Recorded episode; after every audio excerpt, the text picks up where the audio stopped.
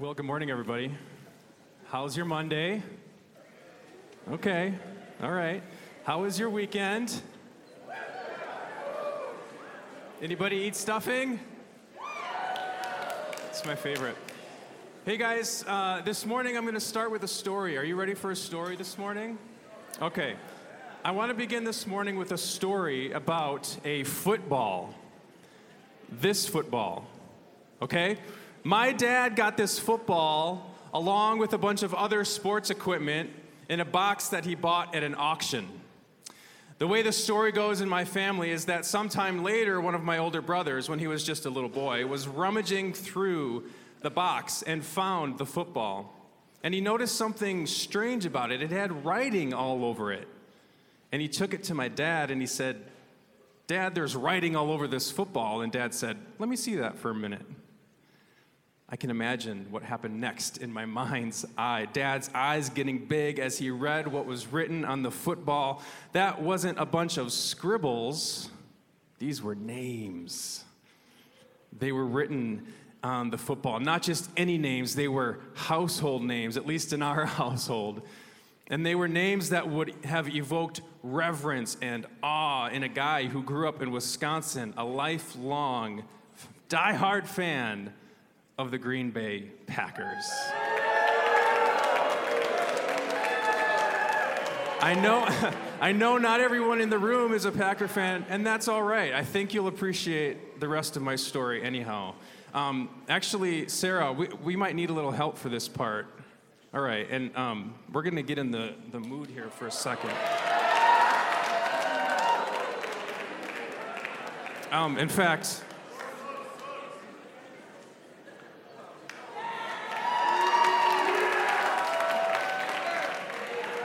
so as dad held the football in his hands, and he read the names on the football, he came to realize that this was an autographed football of the entire 1967 Green Bay Packers team, a team that included 10 would be Hall of Famers. You should know that this wasn't just any team. In 1967, the Packers were the defending NFL champions. Uh, that year, they would go on to win their third straight NFL title and go on to play in Super Bowl II defeating the Oakland Raiders to become world champions for the second straight year. More than that, the team got to the Super Bowl by winning one of the most famous games ever played in the NFL, a game whose story lives on in the folklore of my family and in the families of many kids since me who grew up in Wisconsin. And they called that game the Ice Bowl. The Ice Bowl. Now, Emma, I'm going to need a little more help here from you for this next part the Ice Bowl. The Green Bay Packers hosted the 1967 NFL Championship game on December 31st. The temperature at kickoff, minus 13 degrees. Wind chill, minus 27. Oddly enough, the 1967 was the year that Lambeau Field was first outfitted with heated playing surface, heat coils under the turf. But the grounds crew made one fateful decision that season. In the days leading up to that New Year's Eve game, seeing cold weather in the forecast, they covered the field, assuming that it would help insulate it. But in the hours leading up to kickoff, as the crew uncovered the field, it was so cold that the damp, warm air underneath the cover flash froze, creating a rock hard, slippery surface. The NFL commissioner made the decision to play the game anyway. Some would say that the Packers' opponent that day, the warm weather Dallas Cowboys, were at a disadvantage, but no team would have been prepared to play on that field. And as the game clock ticked down, it came down to the final play. Down three points with 16 seconds to go in the fourth quarter, the Packers had the ball near the goal line, just two feet from a touchdown. The play call was gutsy a quarterback sneak. MVP Bart Starr took the snap and leaped into the end zone, sealing a victory for the Green Bay Packers. And as dad held the ball in his hands that day, it dawned on him that what he was holding in his hands was a treasure. A treasure. All this time, it had been, it had been in a box in the basement with old baseball gloves and, and a tennis racket and a basketball, everyday stuff that's easy to take for granted. He was unaware of its true value. And you guys, this story reminds me um, that Jesus has given us a gift, that Jesus has given us a treasure that sometimes we take for granted, that sometimes we undervalue, and we're unaware maybe of its true worth. And, and that gift is the Lord's Prayer. He's given us the Lord's Prayer as a gift. You know, I've spent a good portion of my life sort of indifferent about the Lord's Prayer, like, like dad's football. I've been unaware of its true value. Looking back, much of my life as a Jesus follower was my prayer life was shallow, I would say. My prayers were talking to God about problems, asking God for help, saying thank you for his blessings, and, and saying I'm sorry for my sins. That isn't bad. He wants that. He wants us to come to him with, with every need and every thought. He wants to be our help in times of trouble.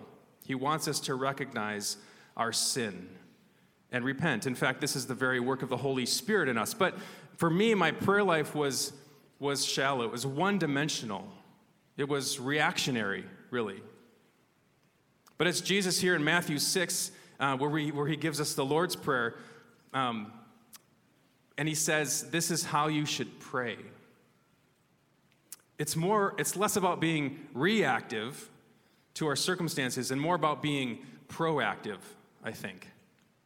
Jesus demonstrates here um, a heart posture of, of discipline. He wants us to pray this prayer daily so that we uh, would, it would soak into our, our every fiber of our being, that it would, that it would pulsate through our blood and our synapses.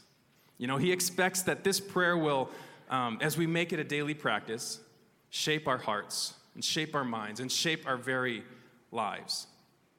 This prayer is meant to move us and to motivate us to join Jesus in his mission and in his movement in the world. In the Lord's Prayer, Jesus is teaching us that the kingdom of God is not just about him moving and acting on our behalf, but we are participants. And we are to be inspired to act on the kingdom's behalf. So, how brilliant, how compassionate that Jesus would give um, us a gift of this value a prayer that captures the very essence of the kingdom movement in the world. Let's not miss that. Let's not treat it like some old football in a box in the basement. We began our look at the Lord's Prayer uh, last week as Dayton led us through the first half of it. By the way, if you missed that, um, go and listen to it on, on our podcast. If you don't know how to find our podcast, you can search UNW Chapel on Apple Podcasts or on Spotify. Uh, Dayton did an, an awesome job um, introducing what this is, what this Lord's Prayer is.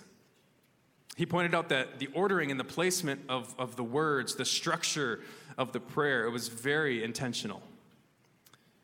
We see the word your, for instance, comes before the word us the whole first stanza is filled with the word your, and the second is filled with the word us. And only after acknowledging and praying for his name and his kingdom and his will can we then turn our attention to the second half of the prayer.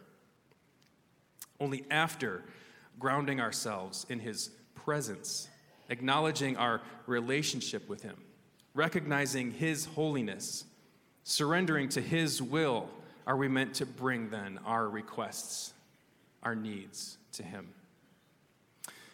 Before I began working at Northwestern, I worked with a pastor, and he would always say this. He would say, Let's seek His face before we seek His hand. Let's seek God's face before we seek His hand. And we see that in the Lord's Prayer, don't we?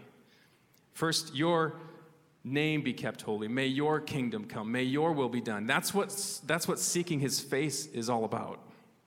That's what that looks like. And then we seek his hand. So the first word of this second stanza is give, okay? So give. It's in His compassion, God knows that we will be in need in this world, and He wants to provide for us. Remember, His kingdom is, is already here, and it's not yet here in completeness. His kingdom has come, and yet we very still, very much still experience the kingdom of this world. His kingdom has not yet permeated every corner of, of our hearts. His kingdom has not yet permeated every corner of this world. And so, simply put, we need. We need. And Jesus invites us to ask because his heart is compassionate and he loves us. So, give and then give us. Give us. Notice not me, give us. There's a very communal aspect to this prayer, and that's intentional, right? It importantly signals to us the value of, of Christian community, that our life with God is meant to be lived alongside and intertwined with and supported by one another. But what does it look like to seek his hand? We know every word in this prayer is intentional. So, what does Jesus include in his teaching? What are the most important things that we need? What are the most important things we should ask for if our hearts are aligned to the will of God? Remember, we spent the time first aligning our hearts to His. So, in light of that, what are the most important things that we should ask for? Well, He gives us this. First, He says, Give us today the food we need. First, Jesus says, Pray for food. Other translations, right, say bread, or not just food, but the food we need today, our daily bread.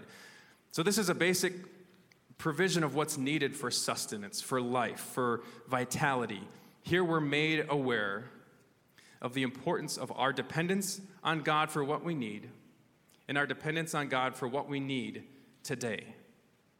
This dependence is meant to be faith filled, it's meant to build trust in us. It's not, it's not bad to, to save money, it's, it's wise. It's wise to work with the future in mind. But let's ask ourselves ultimately, is our security in our own efforts, ultimately? In external circumstances, in the wealth that we can build? Or is our security in Christ and in His provision? Do we trust Him to take care of us? At Prayer Chapel recently on Tuesday, um, we asked those of you who were there, what is the daily bread that God blesses you with? What's the daily bread that God blesses you with? And you came up with a bunch of answers, and I just want to share some of these with you.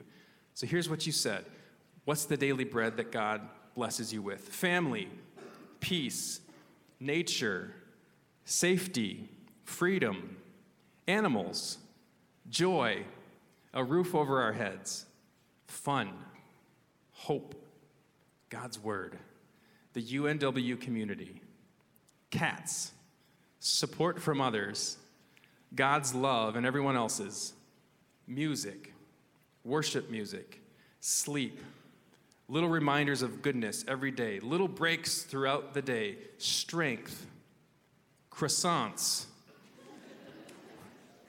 fellowship, the breath of life time spent with God each day, brains and minds, indoor plumbing, spaces for connection, school, chapel, His presence, ability to pray, health, energy, purpose, light from the sun, oxygen, clean water, divine intervention, His promise, His faithfulness. Quite a list, isn't it? So, our food is more than we eat. We know that. It's, it's what God provides for us to take care of us and to build our dependence on Him as we surrender, as we surrender in faith. Give us today the food that we need. Then, forgive us our sins as we forgive those who sin against us. So, the second thing Jesus instructs his believers to pray for is forgiveness. He's also declaring here the necessity for us to forgive other people. Jesus knows we need right relationships, both with Him and also with others. So He knows that sin has pulled us apart. Jesus declares the kingdom of heaven is at hand, but until the kingdom comes in fullness, we will need to relentlessly practice the giving and the receiving of forgiveness. But our world doesn't operate this way, does it? Our world doesn't operate this way. We've seen it play out throughout history. We, we read about it in the news every day. The world's way isn't to seek forgiveness, the world's way is to seek revenge. And this hunger for revenge, it plays out in, in small everyday ways as well as large, big ways, too. One example of a small way, I see this every day actually with my kids. Our kids are ages 15 down to 2 and it looks different depending on developmental stage, right? But but the other day one of my sons took the toy rocket ship away from one of my other sons. And quickly the interaction devolved into shoving and shouting and we went from here to here in like 1 second. In other words, all hell broke loose.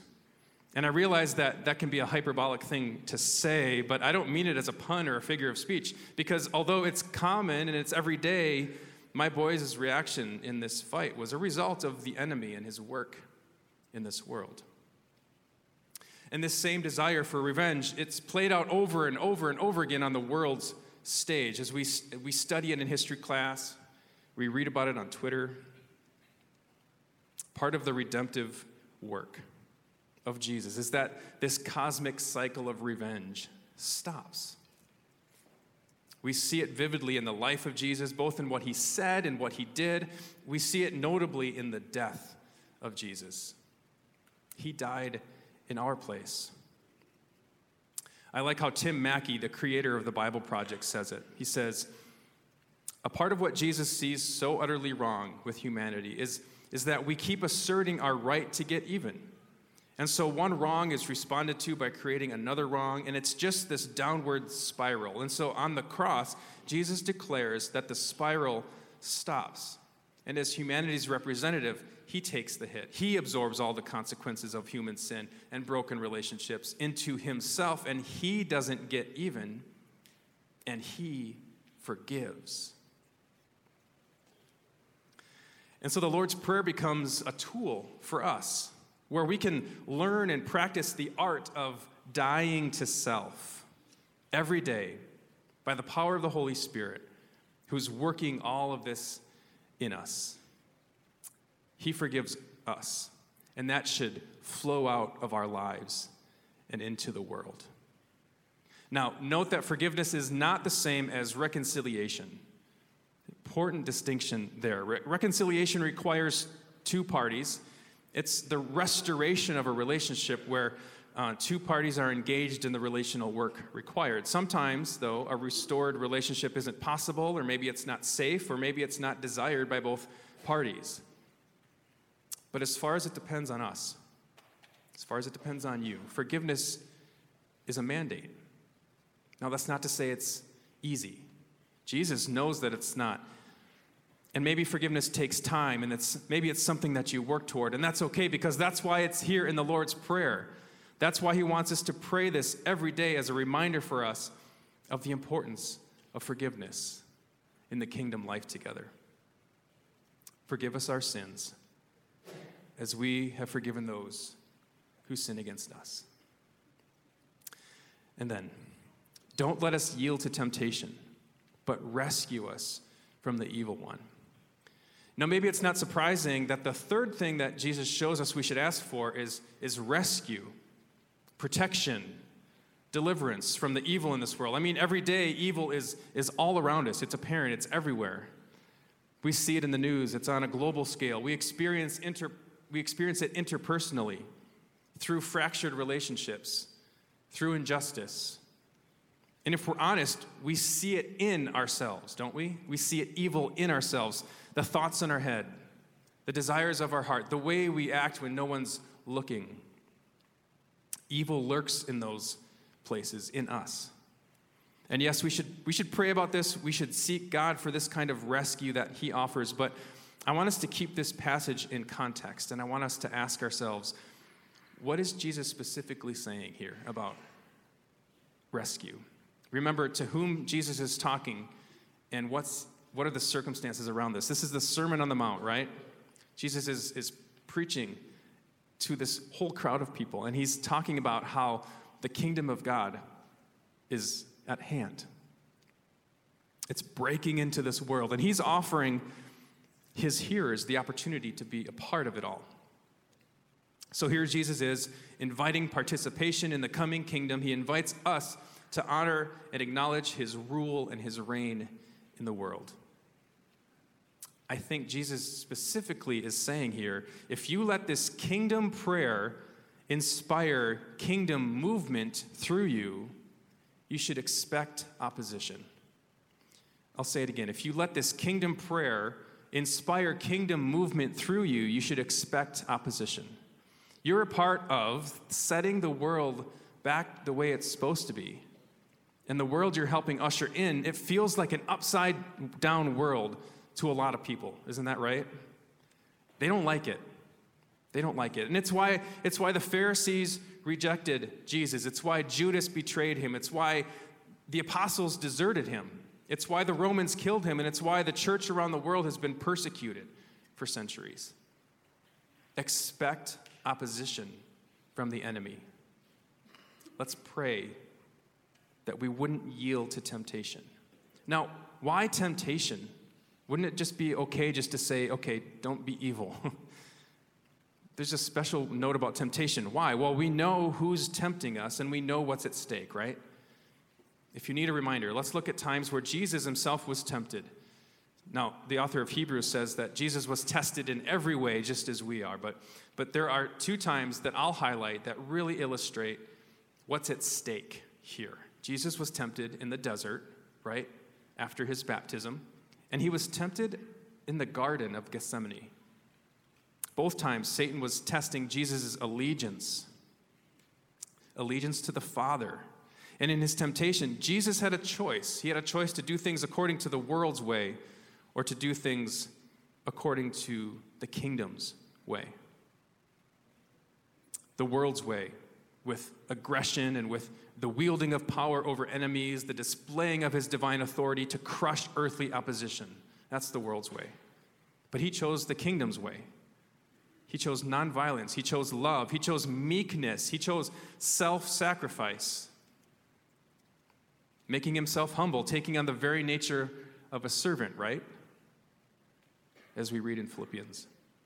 So, our capacity to be used by God as a tool in His kingdom work, it depends on our resistance to this temptation to do things the world's way. So, Jesus teaches us to pray.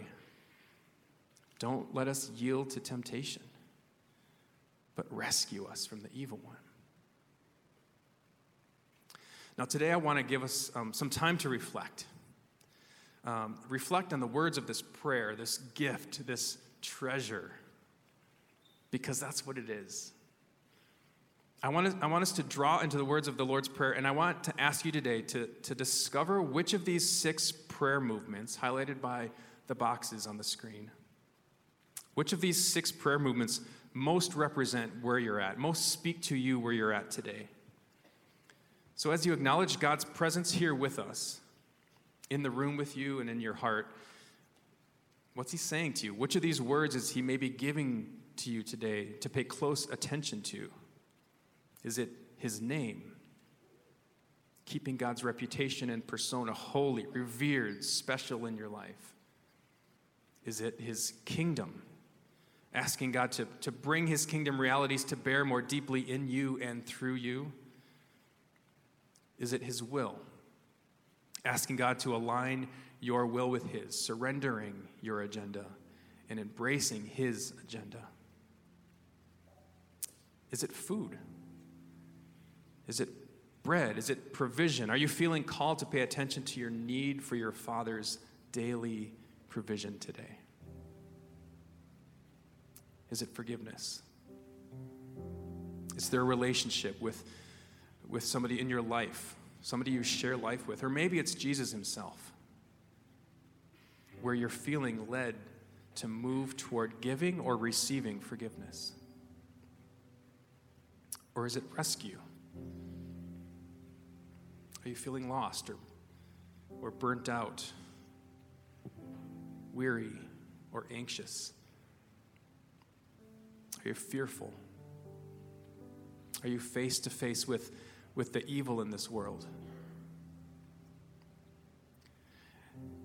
And I would invite you in these next couple minutes, before we sing one final song this morning, that if you feel you've identified which of these prayer movements are for you to pay particular attention to today, when you're ready to simply acknowledge it before the Lord, I'd invite you to respond even in a bodily way, to simply stand up where you are as a way of declaring it to God, as a way of responding and saying, God, I hear you. So, again, sit, pray, reflect for a couple minutes. Ask God which of these prayer movements or words is, is for you today. And then, two, when, when you've discerned which God might be moving you to pay attention to, or, or when you decide which one is most important for you right now, I would just invite you to stand up then at that point. Stand up where you are. And I'll come back and, and close us in a word of prayer.